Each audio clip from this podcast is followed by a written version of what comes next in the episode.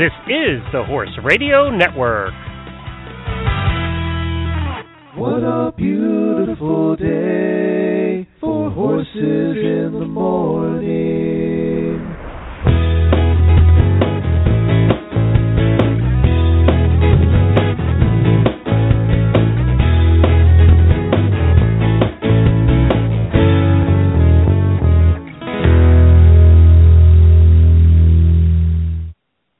good morning, everybody. I am Glenn the Geek from Ocala, Florida. And I'm Karen Chaton from Gardnerville, Nevada, and you are listening to Horses in the Morning on the Horse Radio Network for November 11th, episode 1039. Good morning, Horse World.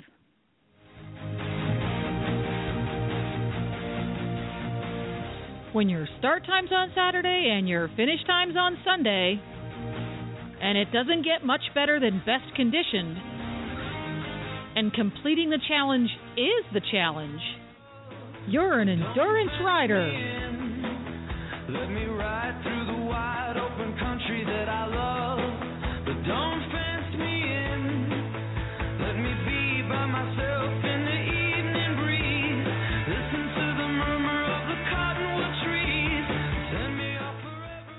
Well, good morning, everybody, and thank you for joining us on this uh, Tuesday morning. Thank you, Karen, for coming back uh, every single month. We appreciate you being here to talk about endurance. And today is also Veterans Day, so we wanted to acknowledge our veterans out there and thank them for their service and uh, pray for those that did not make it back. Uh, we certainly appreciate everything that they have uh, done for us. I don't care what country you're listening to this in. You have your your own veterans from the wars in your countries as well. Uh, I know Jennifer and I have a lot of family members that have served, and uh, some are still with us, and some are not. And I know you do as well. Right, yes. Thank you, veterans. We appreciate everything that you've done for us. We're going to have some uh, we're going to have some things for the veterans a little later in the show. Some special things that we have pl- planned for today's show. Uh, so we'll get to that a little bit later. Well, now we're going to find out from Jennifer what is coming up on today's show. On today's endurance episode, there are two words that will be heard at any and every gathering of equestrians loose horse. So, Karen has some advice in her monthly tip to start the show out. And then, following the much anticipated product of the month with the Distance Depot, we go with go go for a visit with AERC Director at Large Kiana Chapek. I'm sorry, Kiana, if I said your name wrong. And she will be t- chatting right before another AERC hopeful Director at Large, Tim Worden. So stay tuned for the fray, folks. Isn't it Dianna Chapek? Yes, Dianna. And Yes, they're both Dianna. running for director at large. They're yes. yeah, they're both running. Yep, yep. Uh, well, uh, Karen, it's uh, been what a month since we've talked to you last, and I, I don't even think you've ridden in a competition. This might be a first since I know uh, you it. started the show. It's like a We've first. had um two rides locally that were both canceled. Um one that was really close to me and the other that was maybe 4 or 5 miles away it was canceled due to rain, which is good. Northern California needs the rain, but you know this time of year there's less or fewer rides to choose from, especially that are close because I haven't really wanted to travel that far yet with Bo. Um, he's doing great though. It's been seven months since he had his colic surgery, and he's just been doing spectacular. Although he is getting bored, almost every day I have to fish parts of my um rain gutters out of the water troughs that he pulls down. and he's rearranging my stall mats and you know stuff like that. I've got to go out into the field to find all my buckets that he brings out there and leaves and um yeah, so he's getting bored. He's telling me he wants to get back to work. Nothing like a bored Arab, is there?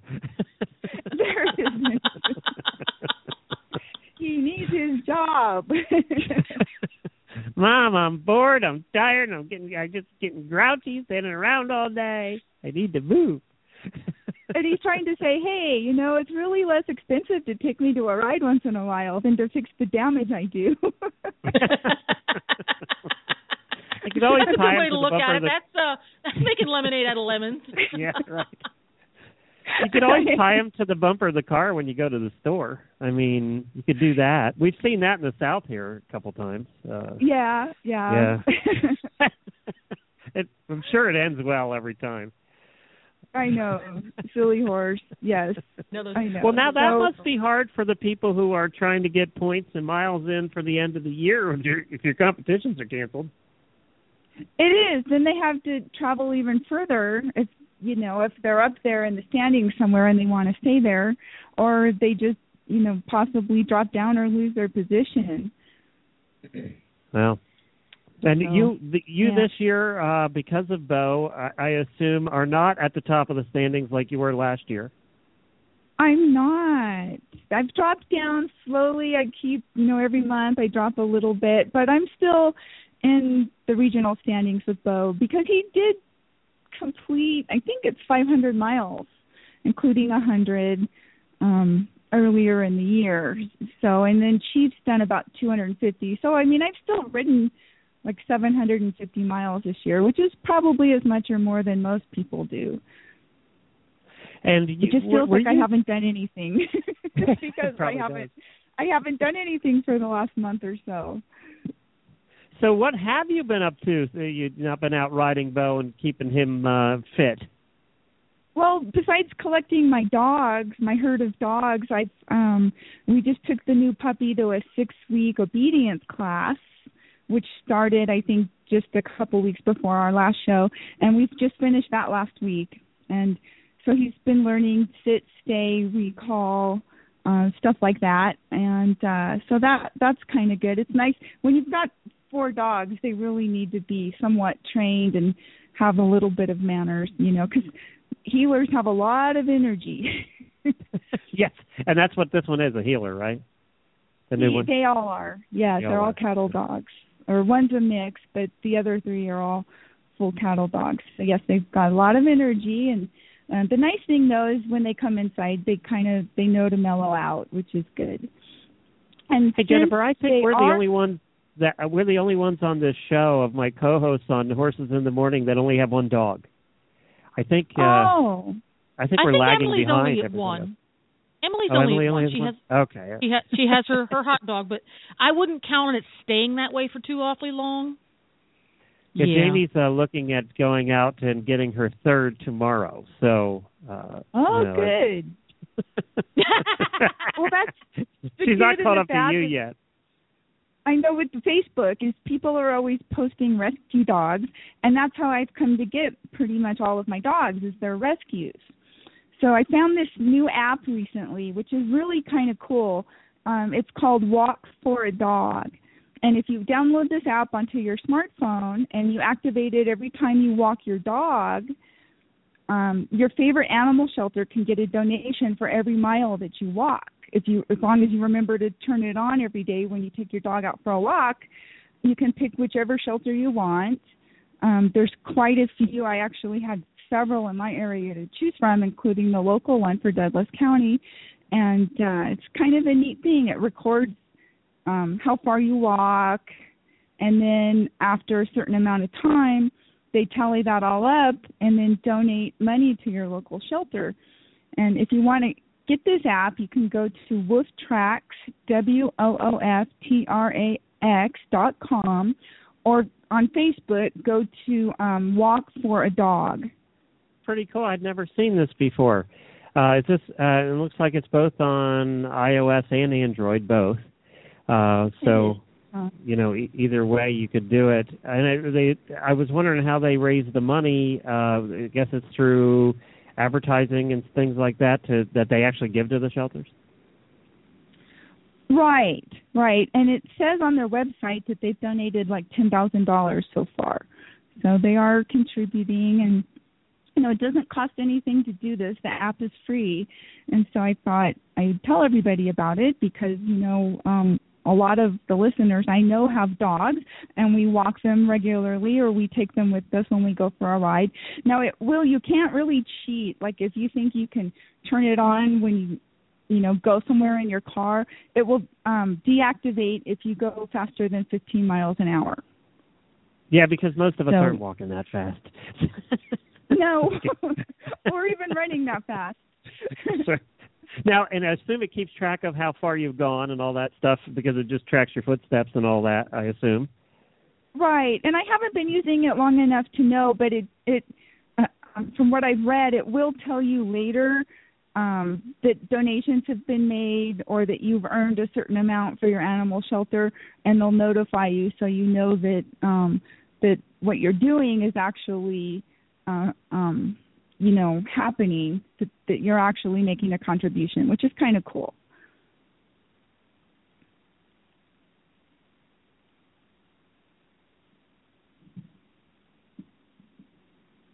Are you still there, Glenn? I'm still here. Yes, I'm still What here. Uh, you, I think I faded out for a minute. Um, you did. I heard it like a dead space right there. It just kind of went off air. Well, I'm looking here, and when you go, you search for "Walk for a Dog," right? Uh, when you go to the App Store. Right. Okay, got or it. from the wooftrax.com website. Uh, they've got links there that'll take you right to their apps, and you can download them. Very good. Sounds like well, that's neat. I had never thought, never saw that before. Gonna have to download it. Yes. Great idea. Kind of, kind of new. Jennifer, Yeah. Jennifer, post a link to that uh, to their website as Well, well on our Facebook page. Yep. Horses in the morning.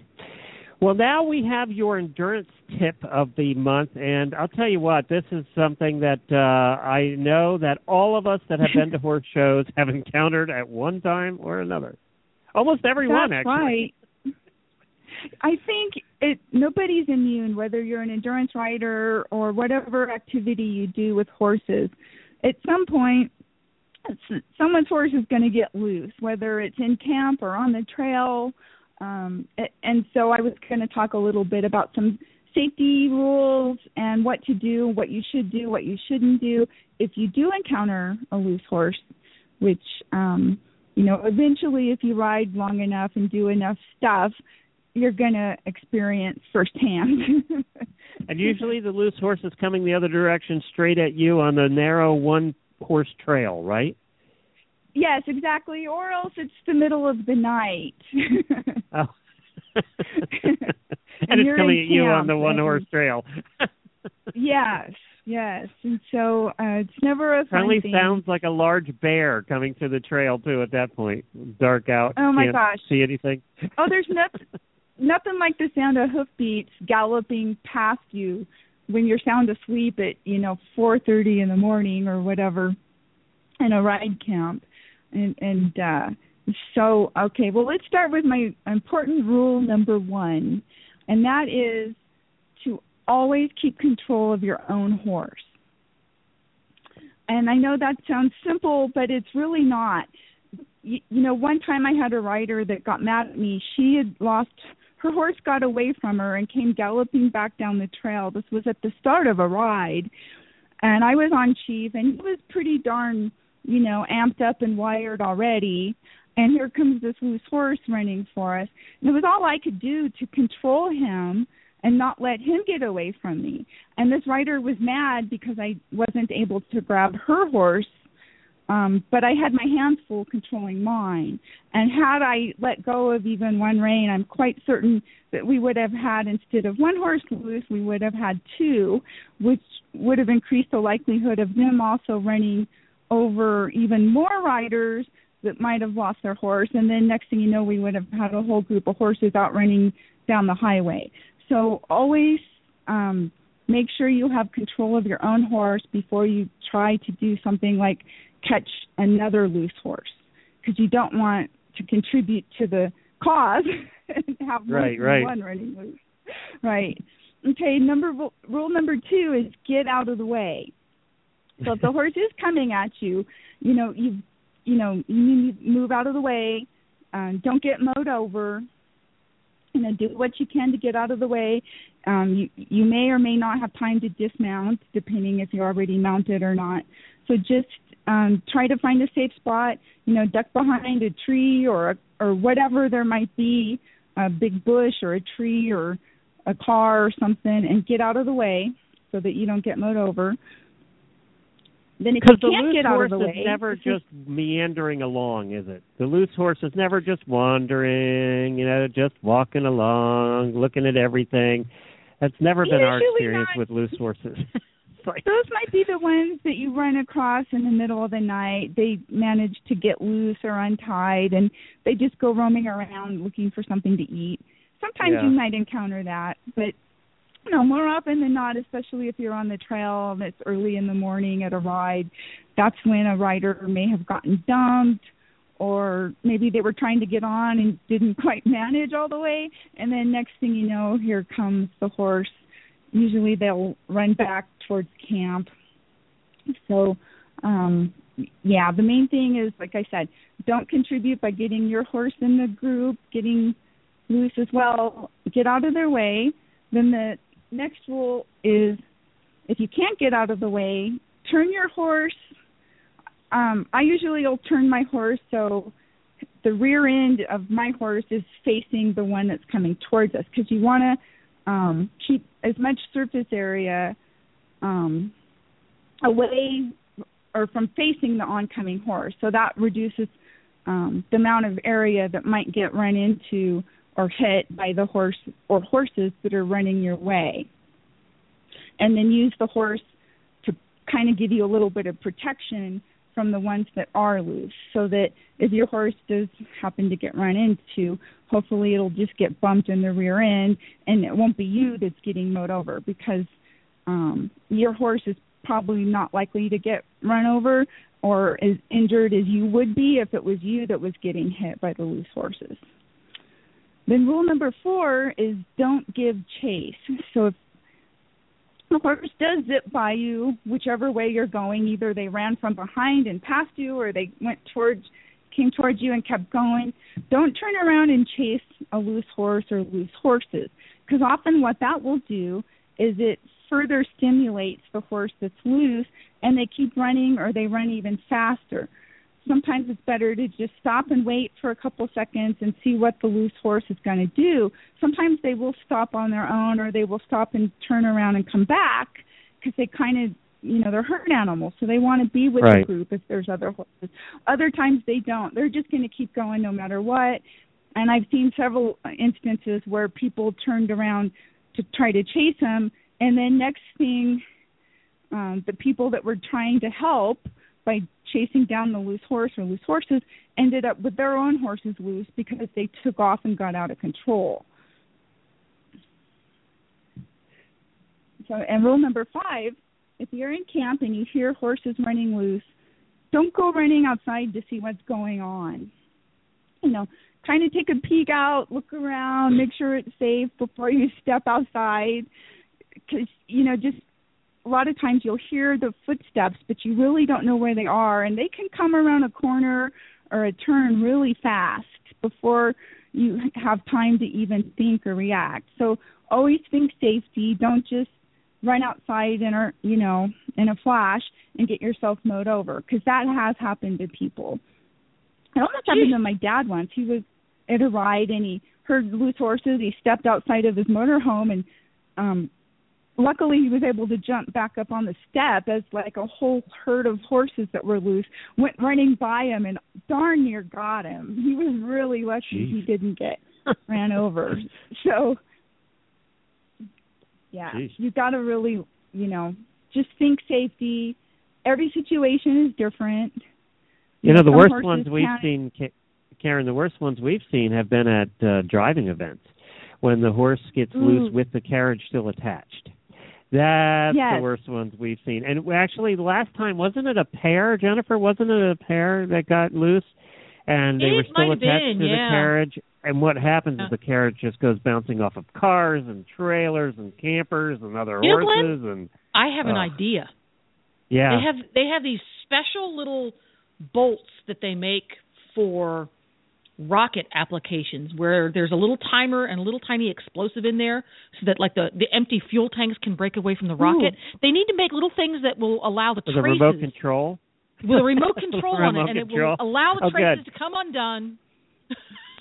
That's good, except the little explosive's going to send them off even faster. and then we need a second set. I'm, I'm working on this. We need a second set that will allow the blinders to go off too, so the horse can actually see where he's running. I'll tell you, we've seen some people try and jump in front of them, and that doesn't turn Bad out well. I Bad we idea. actually saw one guy make a, and he succeeded in this. He made a dive for the reins as the horses are going by at about 100 miles an hour, and actually got a hold of the reins and managed to get the horse to stop. But that's also dangerous. I don't know what the proper thing to do. Everything you said applies with carriage attached too, only more so. you know, get Yes. out of the way is Like- the big one. Get out of the way, right? Yeah. And when a horse is, if it's dragging something, it's even worse. Because often, if they are dragging stuff, um, they're knocking even more stuff down as they go. You know, especially Right. if they're in camp. Right. last year at a ride, a pony, there was a little pony at, a, at this ride, and a gal had had her saddle out sitting on the saddle stand to clean it, and the puppy or the pony literally ran through the saddle rack, getting it wrapped, you know, put its head through the saddle rack. And it, now it was running around camp carrying the with, saddle with rack the saddle rack. and and that wasn't the worst part. The worst part is that this was scaring the living daylights out of all of the horses in camp. Yes, they thought this was was some alien running around and um yeah, talk about a big panic. Talk about drama. Oh my gosh. That's funny. Um, so you know, I, I think they're all. That's all great advice, by the way. You know, everything you've said there, you, you obviously have learned from experience. So it's great advice. right. Right, right. So just Yeah. everybody be safe. You're you know, when that happens, uh, don't try to be a hero. Keep your, you know, focus first on on your own horse. Don't contribute to the problem if you can help it, and you know, stay safe. Get out of the way if you can, and um, hopefully, um, you won't see anything like this happen anytime soon, and there won't be any kind of injuries or damage. And most of the time, there's not. It's amazing the things that can happen at endurance rides, and everybody comes out okay. It's sometimes it's uh, it, it makes you wonder how are we that lucky with this, when we get this many horses together that get that excited and nobody gets hurt. It's, uh, um, we we definitely have our guardian angels looking out for us sometimes. Yeah, we've had the stories on the, on this show with the with the people almost getting hit by lightning and just all different kinds of stuff on endurance rides. Well, we are going to next up. We do every month is our product of the month, and we're going to be talking with Kristen from Distance Depot, and I guess we're talking this week about leg wraps, right? We are, yes, the stuff you can use on your horse's legs after you ride. All right, let's talk to Kristen from Distance Depot. Uh, welcome, Kristen. Today we're going to be talking about products that we can use on our horse's legs after we're done riding. Hi, Karen and Glenn. Thanks for having me again. Um, it's great to be here. Well, I've got your page open, your website, thedistancedepot.com, and I see you've got quite a large selection of different products. Let's start with your ice boots. Tell us about those. All right. Well, we actually manufacture this particular ice boot. Um, it was initially an Easy Care product uh, made by the boot people, but um, we've taken it over, and these are fabulous ice boots. They stay very cold in a cooler, so if you're going to a ride that might be far away, you can keep them quite cold for a ride day. They have 24 little individual ice packets that will freeze solid if you get them cold enough, um, and then that way you're able to do all four legs um, and cool them, and they're they have a great length to them as well. So that meaning they they will cool from the knee all the way down to the coronary band. So you can do front and back legs with the same pair. Um, we have a lot of veterinarians that actually use them in their practice. They come in oh I think five colors, um, which is good if everybody's uh, trying to match their color. Um, uh, they're just a fabulous ice boot. Been using some for years, and they are great. They stay cold, like you said, long enough. You can ice your front legs and then put take them off and put them on the hinds, and they're still cold enough to ice, you know, all four legs with just two boots. Exactly. They have four Velcro straps which keep them secure too, um, so they they really stay in place. It's a pretty nice boot. We have a new product too that I was going to mention. It's um, by Equi-Cool Down, and it's um, basically the the cooling technology is in in the product. It's uh, just in the textile uh, material, if you will, and so it's you, you kind of wet it and wave it, and it works off of off of evaporation. I don't believe they stay quite as cold as ours, but um, for a quick little wrap, if you need to take it with you somewhere, um, it's pretty easy to to take along. And I see you have the Equiflex sleeve. Tell us about those. Okay, well, the Equiflex sleeve has been a very popular product. It's a compression sleeve, so it's really, um, in a lot of cases, can take their, um, it can replace a standing wrap, if you will. Um, you slide it over the hoof. Um, it looks like a sock on your horse's leg, and uh, you just slide it over the hoof, and it can go on. You can actually put it on top of the um, leg once you you know if you've used some liniment um, and or poultice. If you use some saran wrap, it can actually go over your poultice as well.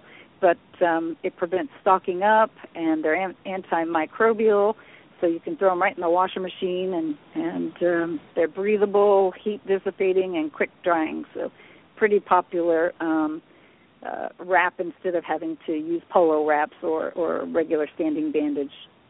Right. And they work great in combination with the ice boots. I can put these on my horse's legs and then put the ice boots on over.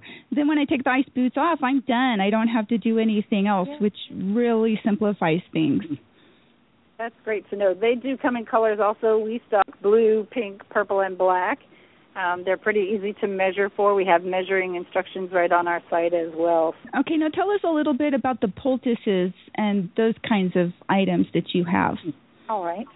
We do have a couple of. Um, we stock uh, the Sore No More products. We find that that's a great line. They also um, it's pretty um, exciting for the endurance world. They have a new line out called the Performance Ultra line, and it's made without the lobelia, so it will not test if you're doing any competitions or FEI um, type competitions. Uh, it will not test as far as AERC goes either. So it's pretty um, pretty great. To, you can poultice, you know, throughout a ride, um, or if you were going to ride the next day, you'd be safe. Um, we also have the Sore No More gel lotion and the trackside liniment, and those are, of course, liniments for your legs and and throughout the body. Uh, you could use the trackside liniment in a body brace if you wanted to. So, and I have the um, Bickmore's uh, poultice as well. I've used Bickmore products for years and years. Mm-hmm. It's a great poultice too. And I see you have a full range of leg wraps and quilts and all that for people that um, are into the more traditional means of or ways of wanting That's to wrap right. their legs. Yes, we offer that as well. Okay. Have you got any specials coming up for Christmas? We sure do. It's um we're we're telling everybody hang on to your helmets. This is going to be big.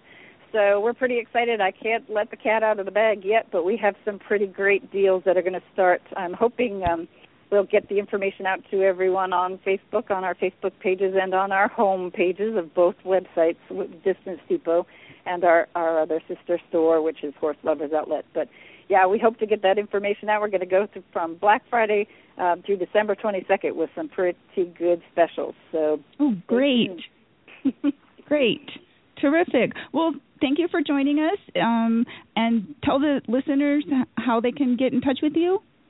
Absolutely. You can visit us online um, at uh, thedistancedepot.com, or you can surely give us a call toll free eight six six eight six three two three four nine, and we'll be happy to help you.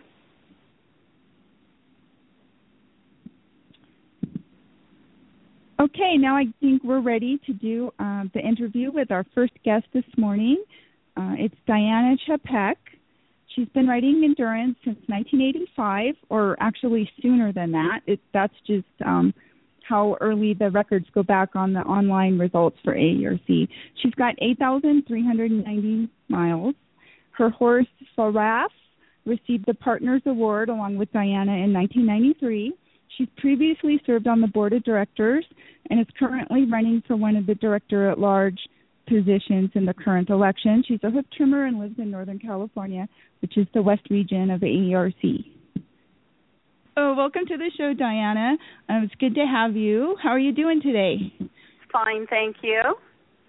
So, tell us how you got started in endurance riding. You know, actually, when I was probably 12 or 13, I read an article in Western Horseman on Tevis and decided I was doing it someday. And gosh, back in probably 1973 or 1974, somebody told me about a ride that was local, and I went to my first endurance ride. I think Tevis probably has been the thing that we've heard the most from people that have spurred them to try endurance, isn't it? That that ultimate Mhm. goal of doing Tevis has really been good for the sport here in the United States. I agree. Yeah, that's that's what got me started too, actually. Yeah. okay, so tell it. I, I'm. I kind of went and looked up your record to, you know, because I'm not all that familiar um with you personally, but I know Right. I've ridden with you over the years here and there. And and I saw you're mostly kind of a middle to the back of the pack rider. Um c- tell us a, a little bit about the kind of rider you are. Yeah, you know, I am a mid to back of the pack rider. Okay, what's that mean, by the way? Um, I'm going to be out there a really long time. I am not going to be in those horses that are up winning. I get I get more enjoyment from my dollar because I get to see all the scenery instead of flying by. Okay, so that you know that when she first said that, that almost sounded like an insult, but it, it's not an insult. I don't think it is. Okay, all right. no, we at need all kinds of riders. You know, if Yes. if there weren't slower riders, then the fast ones wouldn't have anybody to beat. That's okay, let's put it that way. that made it all better. I know. Besides, you know, you, even if you finish last, you beat all the people that didn't start. Well, that's true. Oh, That you is know. true. That is true. I That love is you, endurance people. Uh. Okay, and I and I also know that back in 1993 you were awarded the Partners Award with your horse Faraf. How how do you Faraf. pronounce that? Okay, Faraf. tell us a, tell us a little bit about that horse. You know, he he is today. He is still to this day. He is still the greatest horse I've ever ridden. He was on his way to auction in Southern California, and I just had to have him. And I actually bought him for Tevis.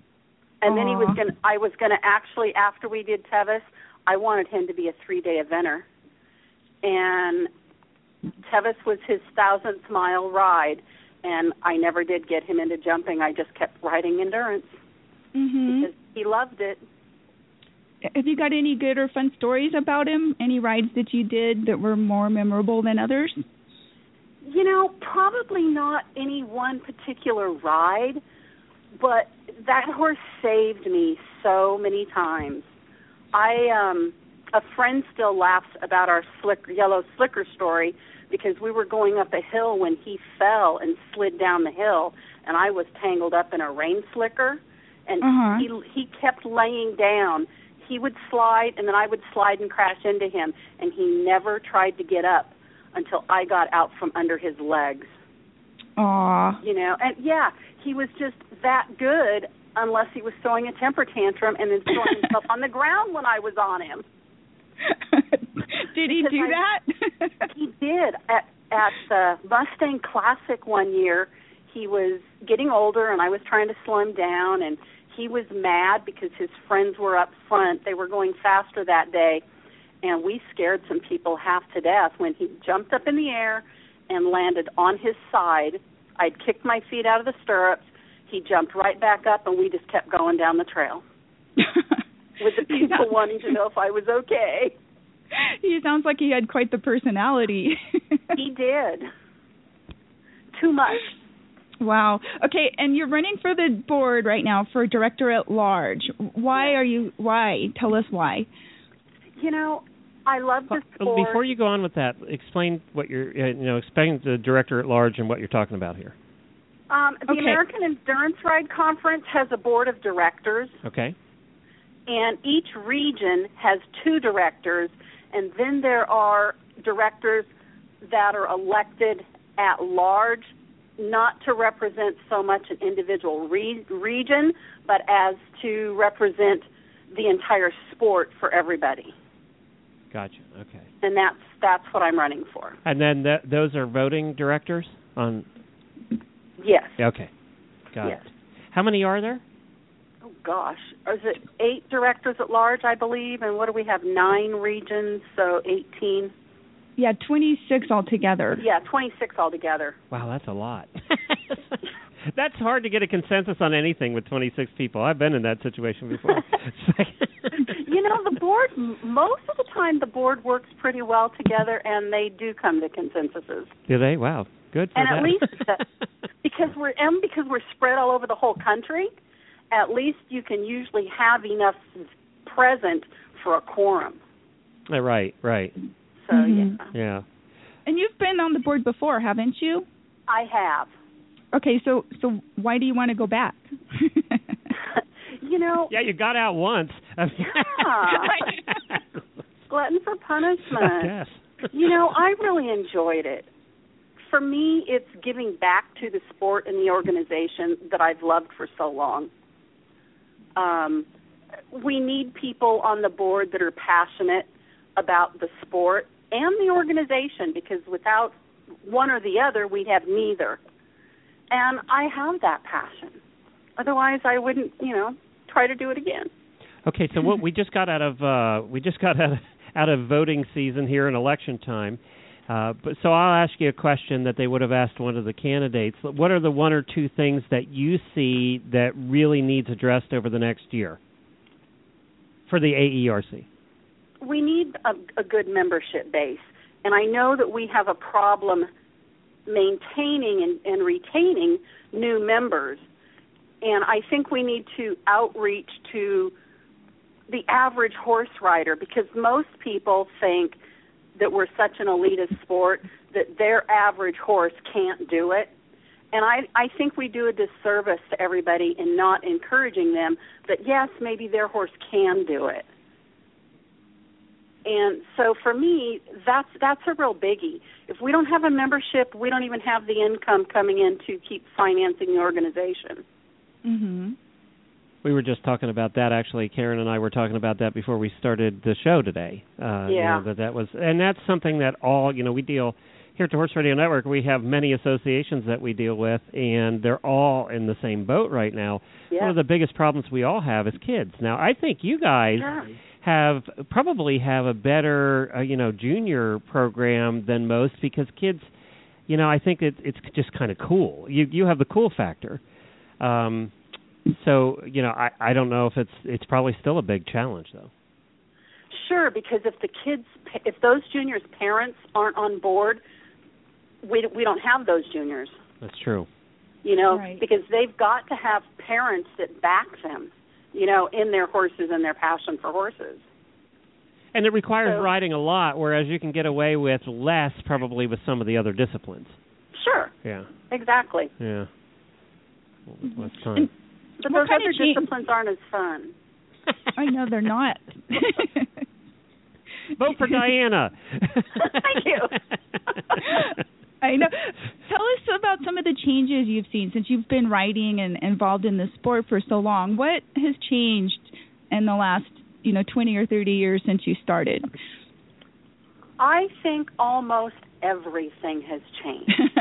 I mean, you know, I rode in jeans and still have scars on the back of my knees, you know, and now we ride in breeches and tights. Never heard of a glow bar, you know? And um yeah, did my first 100 in the dark with a flashlight that didn't work. You know, there were no glow bars kind of a Mhm. thing and no electrolytes. Never heard of electrolytes. You just rode, and if your horse drank, great. If it didn't, well, oh well. And we've come so far in our medical research for our horses' welfare. And I think that's probably the best thing that's come out of endurance. mhm. You know, because our the things that we've researched and improved for our horses has bled over into other disciplines. I think in a lot of things with the welfare of the horse, we've been at the forefront, and I think that's great. Definitely. I think that's been so good. And where do you see AERC going, you know, the whole sport in the next say 10 or 20 years? I'd like to say I hope it gets as tough as it used to be. I, I think our sport is getting a little bit soft with the times, and that's just because there isn't the money and the time. You know, everybody's working. You know, some people have to have two jobs to support their horse, so everybody wants things a little easier. Um, and I think our sport keeps making things easier for everybody, Mhm. which, which I think is a shame. I mean, I understand why it happens and it's going to happen, but for me, you know, starting, you know, back in the 70s, I think it's a real shame that some of it has gotten what I would call soft and easier. And so, have you been doing many rides lately? No, I actually I've only done two fifties and a handful of limited distances in the last ten years. Okay. And now you're I understand you're a trimmer too. You're trimming horses' feet? I am a barefoot certified barefoot trimmer with Pacific Coast or Pacific Hoof Care practitioners. So Okay. yeah, and I love it. And, and so you're keeping your horse horses barefoot? Yes, Great. barefoot and booted. Good. So Well, yeah.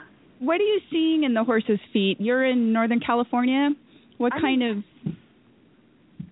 Go ahead, sorry. I was going to say yes, Northern California, where we have rock hard feet in the summer, and you can't even get your nippers through the feet. right. But you know, it's a lot of people are starting to go barefoot and ride barefoot. You know, and some of these horses that have really crummy feet when they come out of shoes, now some of them just have beautiful feet. So it's it's been really fun. mhm. How long does it usually take when you've seen someone take their horse out of shoes to, to transform their feet into, you know, being really good looking and um functional? Some of the worst ones that I've taken out of shoes have actually taken a year or longer. Mhm. um, some of the ones that aren't too bad, they actually you can see within a week or two you can already see the hoof starting to relax coming out Mhm. of shoes. Do you have any any advice for somebody that's that wants to take their horse barefoot? Be really patient and realize that some horses actually can't go barefoot. And, Mhm. and know and know when to do what's the best for your horse, not just because everybody else is telling you something to do. Do what's Right. best for your horse. And what about feeding and nutrition and stuff? I, for my own and for my clients, I pretty much recommend low sugar. I test all my hay. I try to Mhm. stay away from all the grains. Um, I use a lot of Elk Grove grass pellets. A um, little bit of beet pulp, not a whole lot. My horses tend to be too chubby, you know. even though I try, even though I try, but um, yeah, you know, keep your feed program simple. They just don't need all the starch, carbohydrates, sugars that everybody wants to feed. Mhm. And feed for what each individual horse needs. I And- think too many people try to feed their six horses all the same diet and you can't, Right, right. you know. And in the winter, what kind of issues do you run across with the moisture and um do you have mud where you're at? We have some of the red clay mud. Uh-huh. so that some of our trails in the winter can be a little dangerous riding. But um I don't really with the hooves so much, maybe a little more thrush, but not too much. You know, I think our summers are harder on the feet than our winters are. Okay. We're very rocky over here too. Oh, okay. So, So if, in the winter, you know, the, the hooves don't quite take the impact. I will even ride totally barefoot in the winter in our mud, where Mhm. I can't ride totally barefoot in our summers. and if you get a horse that has thrush, how, what would you recommend for treating? I, what I tell all of my clients is you can try one thrush medicine, and if it doesn't work, go to the next because different fungus, different bacteria, each medicine doesn't work for each one. Okay. And I actually do rotate on my own here when I have my own horses with it because of that. And I personally, I love Kopertox. I know people that you know cringe because it's the chemicals in it. It's worked the best for me. Oh, good, Yeah. good. Well, we've appreciated having you on to talk to us today. Good luck with the election, and Well, I hope thank you get a lot of votes. Well, thank you. Thank you for having me. It's been kind of fun. Yeah, good luck, Dianna. Thanks, Glenn. All right. Talk to you soon. You, you guys have a good day.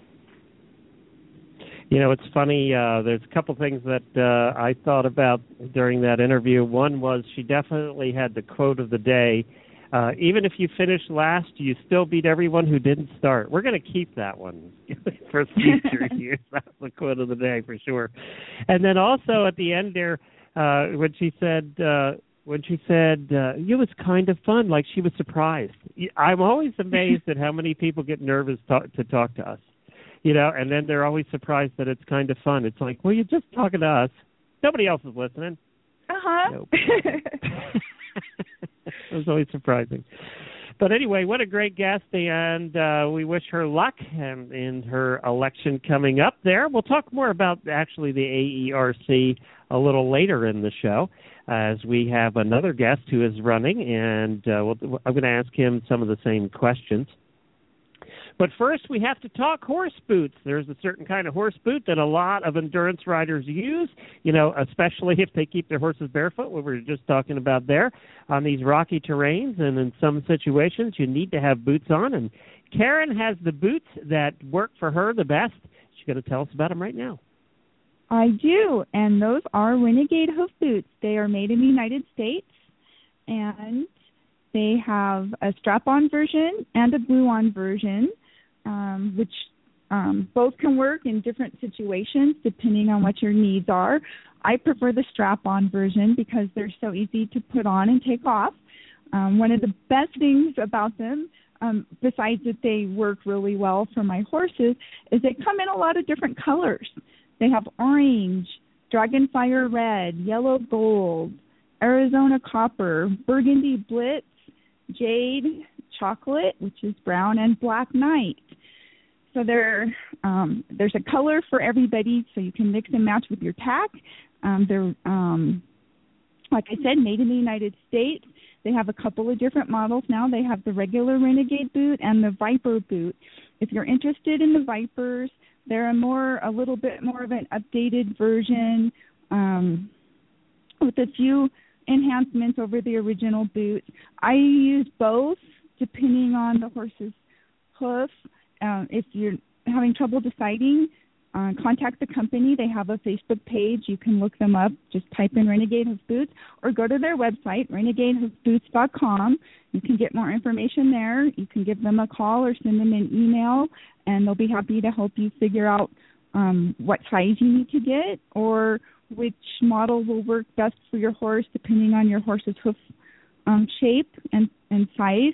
And uh, like I said, they're a great product. I've used them for several thousand miles of rides now. I was looking at the picture you sent of uh, Tim, who's our guest later in the show. You sent us a picture for our show notes, and in the picture, I believe he is wearing the Renegade glue-on boots. Is what he it looks is. like. Yes. Yeah. So uh yeah, so he uses them as well, and his look orange as well. So. uh, Right. Yeah, that's the nice thing with using the colors because it's very easy to just look down real quick and see that they're there. Oh, that's true. Yeah, you're flying along, and all of a sudden, you, yeah, that's true. I didn't think about that. Well, thank you to Renegade for their continued support of the endurance episode here on Horses in the Morning. Well, it is Veterans Day, and instead of a song, I thought I had something that uh, I came across last year, and I, I believe we played it on the show then, that I thought was very heartfelt. It is, this is from 30 years ago now. It's Ronald Reagan doing a Veterans Day uh, talk at the Tomb of the Unknown Soldier, and it was very poignant. I, I thought it was very good. No matter what your politics are, it doesn't matter because uh, uh, what he says applies to all of us. And I thought I'd share that with you. And then later on the show, we're actually going to finish the show out with our Armed Forces medley that we play every year on Veterans Day. So we'll be back in a few minutes. We have more guests coming up. A few moments ago, I placed a wreath at the tomb of the unknown soldier. And as I stepped back and stood during the moment of silence that followed, I said a small prayer. And it occurred to me that each of my predecessors has had a similar moment, and I wondered if our prayers weren't very much the same, if not identical. We celebrate Veterans Day on the anniversary of the armistice that ended World War I. The armistice that began on the 11th hour of the 11th day of the 11th month. And I wonder, in fact, if all Americans' prayers aren't the same as those I mentioned a moment ago. For all we can ever do for our heroes is remember them and remember what they did, and memories are transmitted through words. We see these soldiers in our mind as old and wise. We see them as something like the founding fathers, grave and gray haired. But most of them were boys when they died, and they gave up two lives the one they were living and the one they would have lived. When they died, they gave up their chance to be husbands and fathers and grandfathers.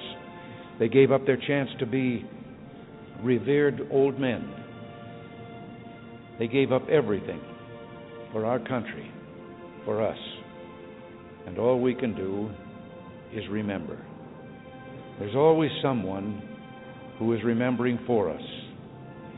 No matter what time of year it is or what time of day, there are always people who come to this cemetery, leave a flag or a flower or a little rock on a headstone. And they stop and bow their heads and communicate what they wished to communicate. I think sometimes of General Matthew Ridgway, who, the night before D Day, tossed sleepless on his cot and talked to the Lord and listened for the promise that God made to Joshua I will not fail thee nor forsake thee. We are surrounded today by the dead of our wars. We owe them a debt we can never repay. All we can do is remember them and what they did and why they had to be brave for us. All we can do is try to see that other young men never have to join them. Today, as never before, we must pledge to remember the things that will continue the peace. Today, as never before, we must pray for God's help in broadening and deepening the peace we enjoy. Let us pray for freedom and justice and a more stable world. And let us make a compact today with the dead. A promise in the words for which General Ridgway listened I will not fail thee nor forsake thee.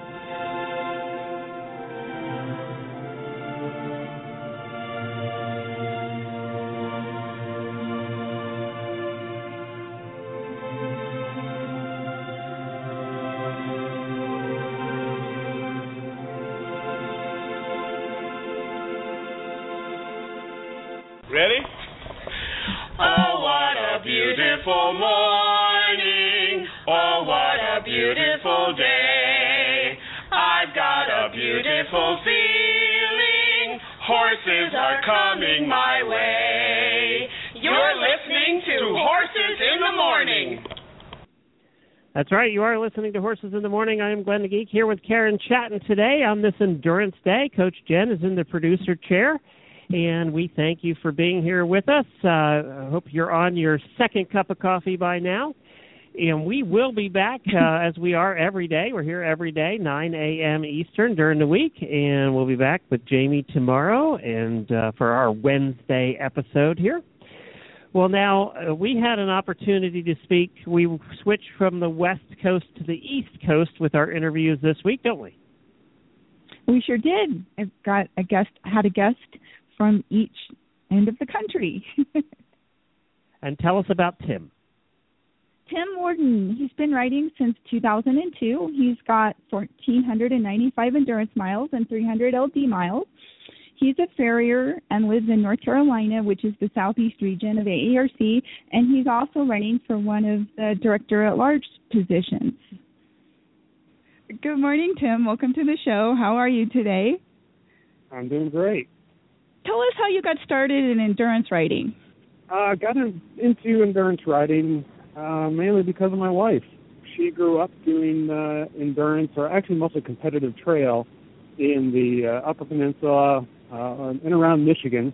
We're both uh, former Michiganders, and uh, we moved south in uh, 2000, and uh, right after we got married. So we got married and you know just started decided to start our lives in North Carolina after she finished her master's degree at Michigan State, and and uh, I was bored being a computer tech, so we came south, and and uh, about a year later we picked up our first couple of Arabians, and uh, year after that, which would be 2002, we entered our first limited distance ride.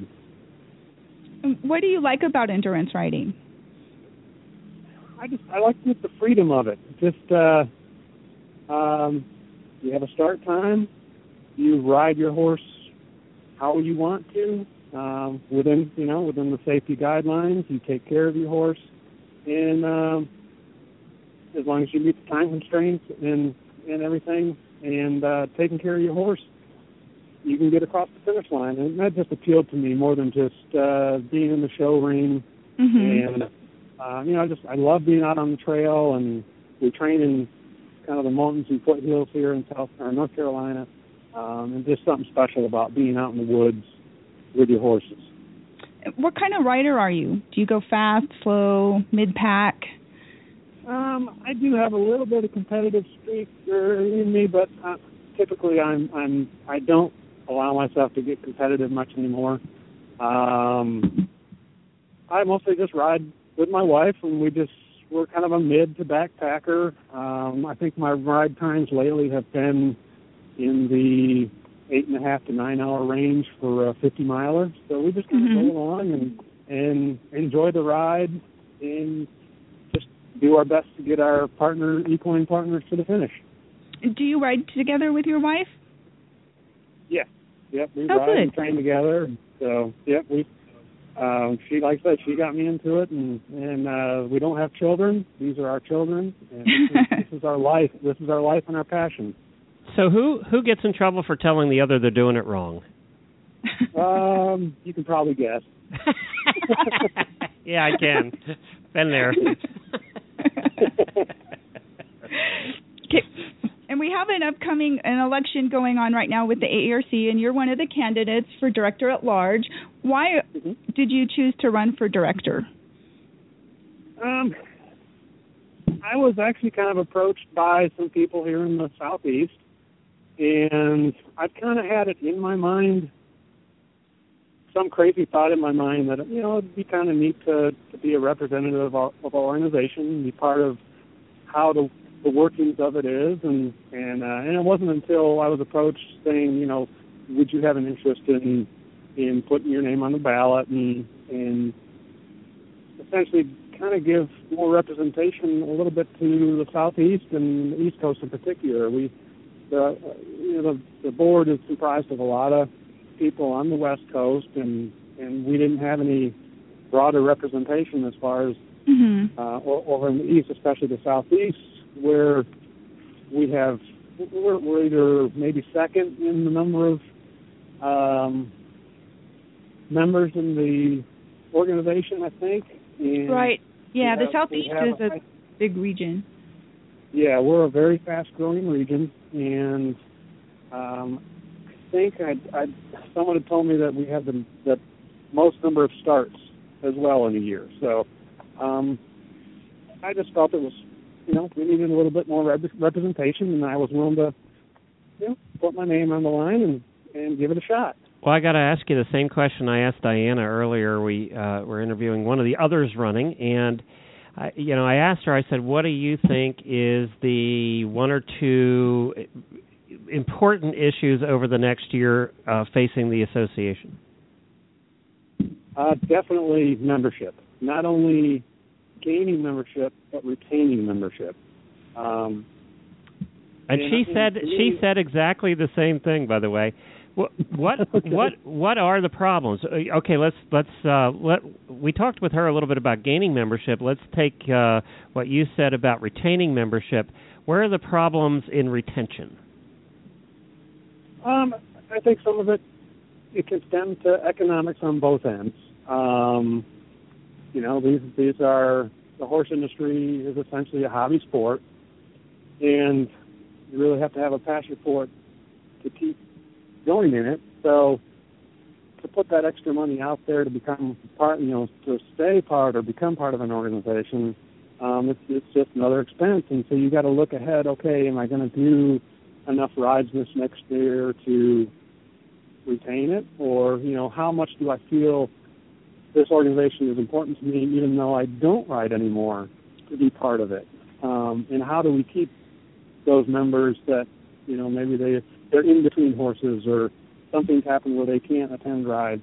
How do we keep their membership and and keep them involved with the sport? I think is one way to look at it, and I don't know exactly the answer to it yet. Um, Well, but you know, to to follow up on that, and I'll ask you both this question, uh, and this revolves around acquisition and retention.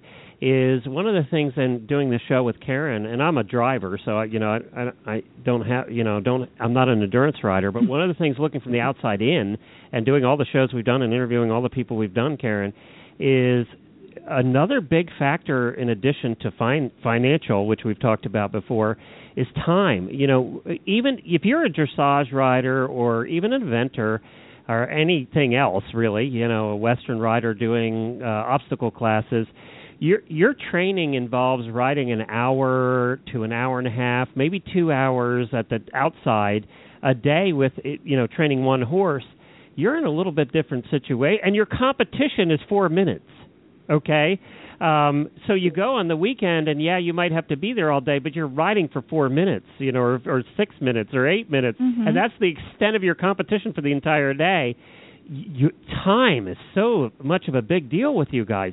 People have to be able to commit a lot of time.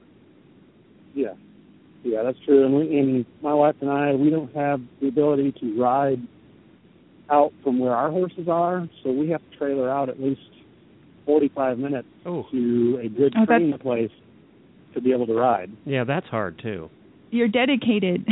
yeah because it's not just Yeah. the 45 minutes it's the hour before and the hour after and the trailer you know it's just it's all of that Yeah, Uh, yeah.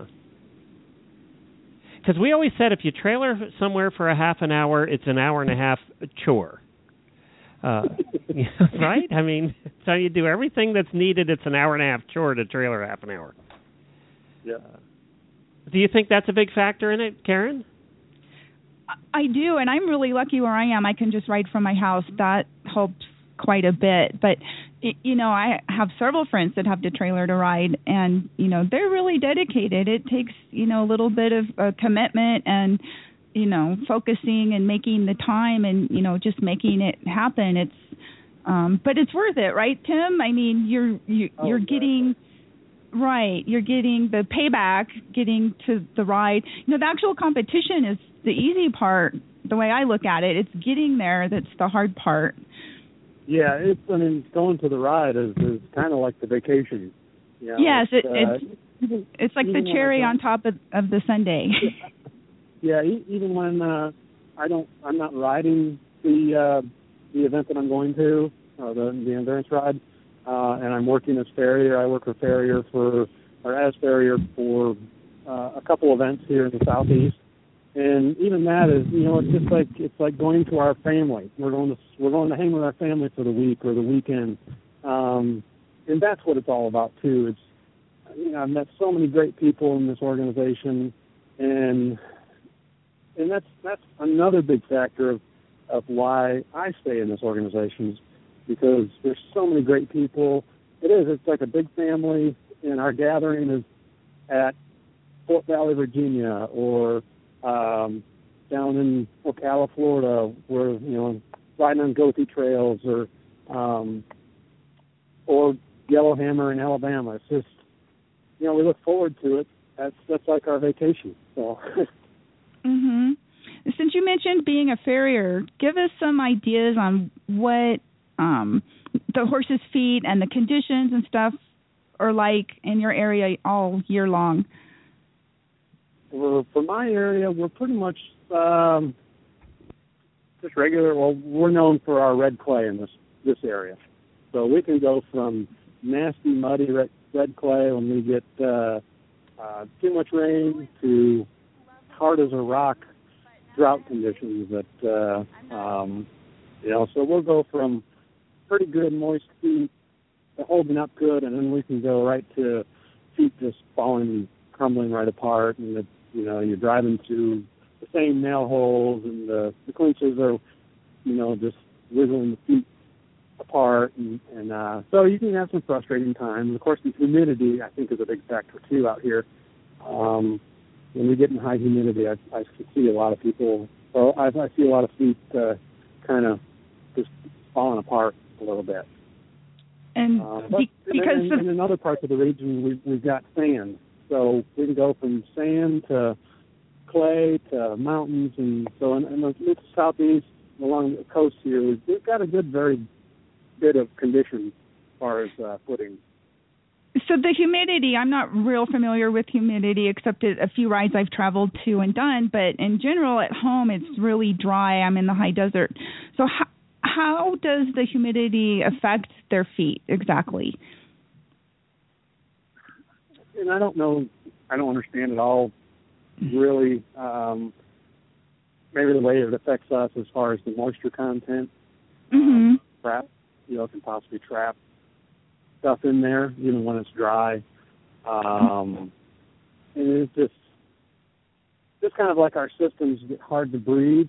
Um, uh-huh You know, perhaps the same way with the feet. Sometimes it gets hard for them to to get the get air to them. Um, i see I, I really don't know how to explain that. yeah well that, i'm just yeah asking just because i'm kind of interested in horses feet of course you know like most of us Yeah. but Yeah. do do you run into problems with thrush and stuff like that at a certain time of year or does the humidity contribute maybe to having a little bit more of uh, an issue with that kind of stuff if the spring is really wet, yeah, I'll, I'll definitely see more thrush issues. Um, and then if we get into a hotter, drier summer, um, even the humidity, high humidity doesn't even affect that. If it's just no rainfall, we'll still have high humidity, and feet can get as hard as a rock because the the ground is just sucking the moisture out of it. Hmm and what do you recommend or suggest to somebody if they do have a horse that gets thrushed for treatment? Definitely have your farrier cleaned out the best they can. If, they, if you can take out uh, the uh, dirt traps as best you can, um, or if you do them yourself, just try to take as many dirt traps out as you can that harbor um, that uh, uh, thrush stuff in there, and then use uh, probably a good thrush medication. I like um, you know use something with the formalin. Um, gentian violet type uh, products. okay okay well that's good to know Good luck, Tim. We'll talk to you again soon. All right, great, great talking to you both. So, Karen, let's talk a little bit about the uh, the organization that these two are running for, and that's the AERC. What, what um, you know, they were talking about uh, losing members and the organization. Is it on a decrease when we come to when we come to numbers? When it comes to numbers? It is, and one of the interesting things is that in 2010 we gained 622 new members, but by the third year we lost 70% of those new members. So we have an issue with not just getting new members, but with retaining them as well. I'm wondering if that's true of any organization. You try out the sport and you don't like it, or you decide it's not for you, and then you you fall off the wayside. Do you think that's true of any organization like this that involves a sport? I think it is, especially in today's economy, the rising costs of fuel and just everything makes it difficult. Um, you know, it's it's uh, something that you have to really love to do. Um, you know, the endurance riders that stick with it, you know, their favorite thing in the world is just to go and ride all day. And that's what's important to them. You know, I think maybe some of the people that are joining haven't, you know, maybe they just aren't that dedicated or who knows what their reasons are. That's why we need to get people on the board that want to figure out this problem and, and help solve it. because I think as many equestrians as we have in this country, uh, that we should be growing at a greater rate and maintaining our membership and increasing it every year, whereas we've been on a kind of a downwards decline for a few years now, which is really too bad because, like this year, I just read the uh, last board of directors meeting minutes and they were talking about how our membership revenues are down by 5% over the previous year, which lowers um, the amount of money they have for their operating budget. They're not going to make enough money to cover all of their expenses, so they're going to have to cut some expenses out or do something to hopefully, you know, in, go ahead and increase those numbers again so that we can um, continue to grow and thrive because uh, you, know this is a sport that um, it's a lot of fun. It's very rewarding. Um, it's so exciting to get and go see new country, spend all day on your horse, make some new friends. So you know it's a worthwhile thing to try to keep um, the sport growing. So I'm glad that these people are out there, you know, trying to help. We alluded to them earlier. You guys have some challenges that other disciplines don't have.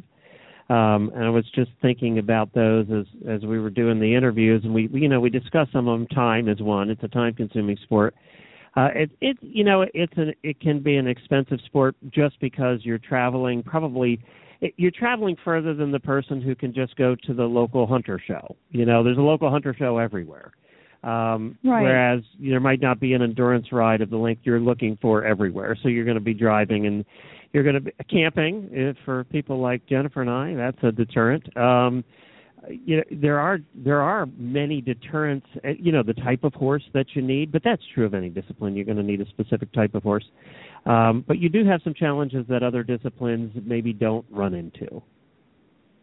Right. Plus, we have issues with trails in some areas. It's getting more and more expensive. The government in places where we camp on, um, you know, Forest Service or BLM lands, they're increasing their fees, which add to the costs for ride managers to put rides on.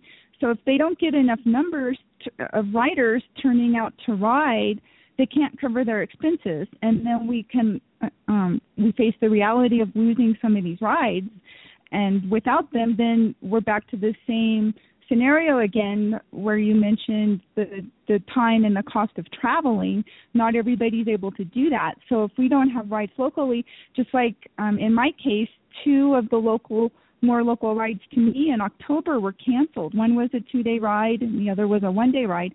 And so that's you know 3 days of rides that that have been lost just in one month which you know decreases the revenue for AERC, but it also makes it harder on the riders because now if we want to ride, we are going to need to travel even farther.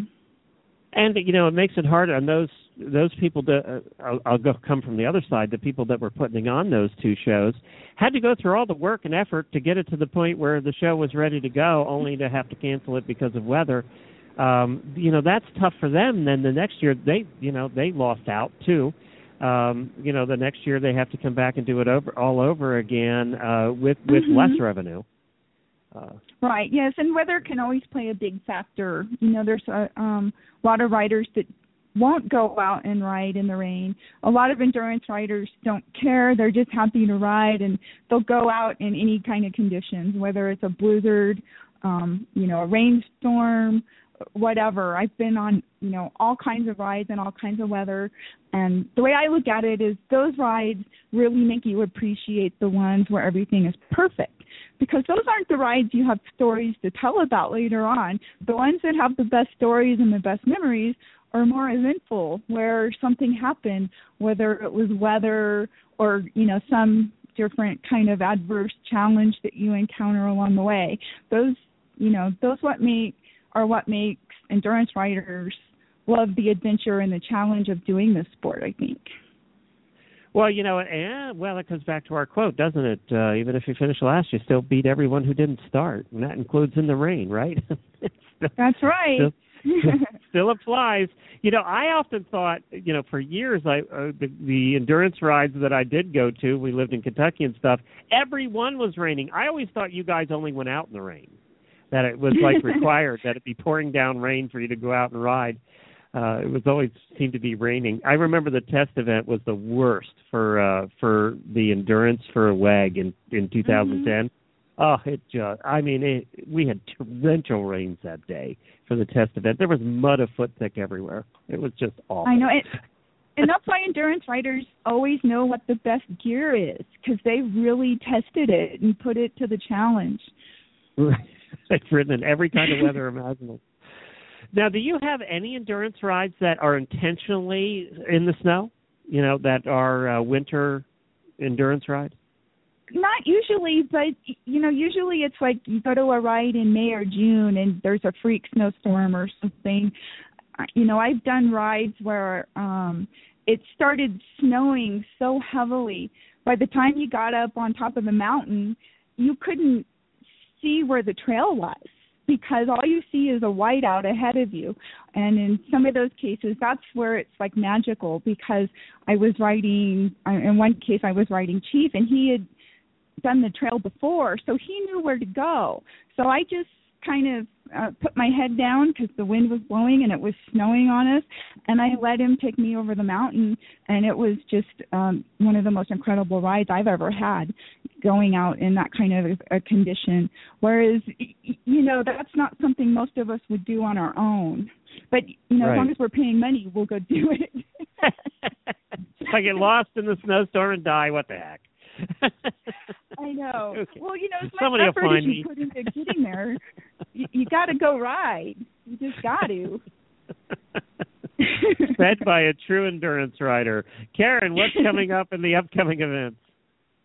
Okay, upcoming events. Uh, the 2015 AERC convention is coming up. It's Friday, March 6th and Saturday, March 7th. Now is the time if you want to go to book your flights and reserve a room. It's going to be at the Grand Sierra Resort in Reno. Oh, well, you can Um, you can just drive ten minutes and you'll be there. Like- I know. I'm lucky that it's so close to me. Yes, Reno's only about 50 miles from me, so it makes it really convenient. Um, they're going to put more information on the convention up on the website and have it in Endurance News soon. Um, by December 1st, it'll be there'll be some stuff up on the website with more information. I am going to be one of the speakers this year. oh, cool. What are you talking about? I'm going to talk about longevity and keeping your horse going long term, which is Oh, you certainly um, know about that. That's one you're qualified for.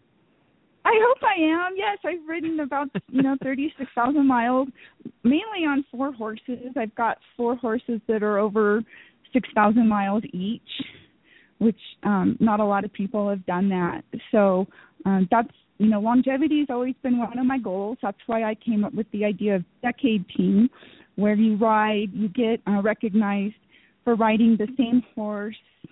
It's the same horse and same rider for ten years Wow. which is kind of a cool thing to do. It's uh Yeah. you know, it's all you know, kind of about the relationship and the teamwork and Oh, did we lose Karen? about that. Are you back? There you are. You're back. We lost you for a minute. Okay. Yeah, I didn't I didn't go anywhere. Good. Well, very good. And that's coming up. Where can people find out more about that? Is on their web on the website, right? AERC.org, yes. And also we've got um a group of people on the board that have been working quite hard to put together some endurance riding clinics.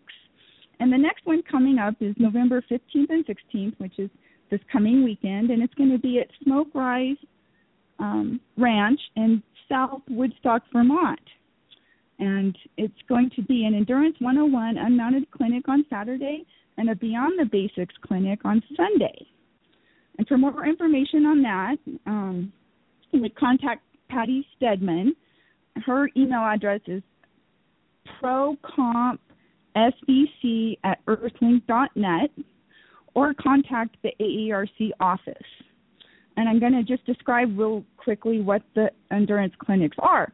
The Endurance 101 is an introductory clinic for people new to the sport. It's typically conducted in a classroom type setting, but ideally they have access to endurance tech and equipment, horses. Um, they do simulated veterinary checks. They check the metabolic status of the horse, which is heart rate, skin pinch, capillary refill, um, tack and back soreness, and uh, it's sort of a hands-on type of clinic. Then the Beyond the Basics clinic is a PowerPoint presentation that was created by the Education Committee to help riders go beyond a little bit past the you know endurance 101 basic stuff and uh, um, it's intended to keep or um, further educate riders that have done a little bit of competing and are looking to increase their level of performance in the sport. So those are all good things. Patty also had sent me a list. There's more clinics coming up. They're working on getting more. Um, they'll get them listed on the AERC website. But in January, February, and March, there's going to be more clinics. Um, hopefully, they'll get them around the the country in um, more of our regions, so more people will have access to them, and it'll be a great way way to draw hopefully some new riders in that can come and learn a little bit about endurance. So if you're looking at uh, even thinking about the sport, it would be great to just stop by one of these clinics and and you know by the end of the day you're either going to be really excited or you're going to know it's not for you, but one or the other. Uh, it's it's a good way with you know without committing a whole lot to to show up and figure out whether it's a sport you want to give a try to. Exactly. Exactly. And you know, I think sometimes too we concentrate on the hundred milers, but you know more people in this country ride the twenty five milers than ever ride the hundred milers.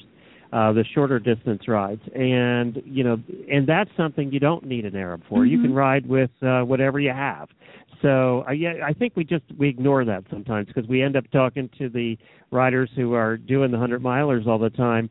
But uh, you know, there's a lot of people out there who, and it's you know, and it's not a bad thing who ride the 25 milers and have fun doing it. Right, Uh, or even some of the rides are offering introductory rides now where they're 10 or 15 miles, and it's just a good way to get some exposure to the sport, learn learn a little bit about how things um, are, you know, done at a ride, uh, and get a chance to meet and talk to some of the the riders that are experienced. You know, a lot of times, you know, new people go to rides and they feel like they're not really welcomed, and I think part of that is and we're all guilty of it. We get to a ride and we're so focused on taking care of our horses that we don't always, you know, look up and look around and put out a little extra effort to go and maybe greet and meet and talk to some of the new people. So for the new people, if you're listening, don't feel like people are putting you off or being standoffish. They're just being, you know, focused on their horse, taking care of their horse. So really go break the ice, don't be shy, go up and introduce yourself. Start asking questions because most of us are very willing to help and contribute and do what we can to help. It's just that a lot of times we're just busy and we're focused on our own horse and you know that's part of what makes endurance riders so great is that we do focus so much on taking care of our horses Very good. Well, that's about it for today. You can visit the AERC.org website for more information. Thank you, Karen. What's your website for everybody? mine is um, just my name karenchaton.com and it's called endurance ride stuff and um and there's a, quite a bit of information on there. I've been blogging for a few years. So if there's anything you're interested in relating to endurance, just type it in the search box and I'm sure something will come up. Very good. And that's how I found Karen in the first place, way, way, way back when we talked about doing this uh, episode every month. So that's how I found you was through your was through your website. Cool. Yep. You're the authority. That's what I got out of all of that. So that's why you're here. That's why Karen joins us every month good. because she's it. Um, and that's we're going to be back again tomorrow morning. Jamie will be back uh, here at Horses in the Morning. Uh, the rest of our shows will be coming out this week. I know Wendy and I recorded the driving radio show yesterday. We had a good time doing that. Uh, Wendy had some exciting news for everybody. You're going to want to listen to the beginning of the driving radio show. And you can find all of our shows on our app. That's the easiest way to listen. Just go to the App Store on iOS or Android and search for Horse Radio Network. And you'll find the Horses in the Morning show there, the Driving Radio show, Stable Scoop, all of them will be right on the app. It's the simplest, easiest way to listen. Or, of course, you can go to our website at horseradionetwork.com. And if if you want to catch up on some of the shows you've missed, or you missed Karen doing the previous endurance episodes, just hop on over to horsesinthemorning.com, search for uh, Karen Chaton's name up in the search box, and it'll bring up all the episodes that she has done in the past. You can take a listen back. Well, you could take a listen back to episode number one of Horses in the Morning. That's one thousand uh, thirty nine episodes Wow. ago. Yeah, a whole lot of them. You can take a listen to all of those at horsesinthemorning.com. Thank you, everybody. We're going to end the show today honoring our veterans once again with the Armed Forces Medley. And we'll be back tomorrow morning. Be safe, everyone. Wear your helmet. And, and join in as your song is presented.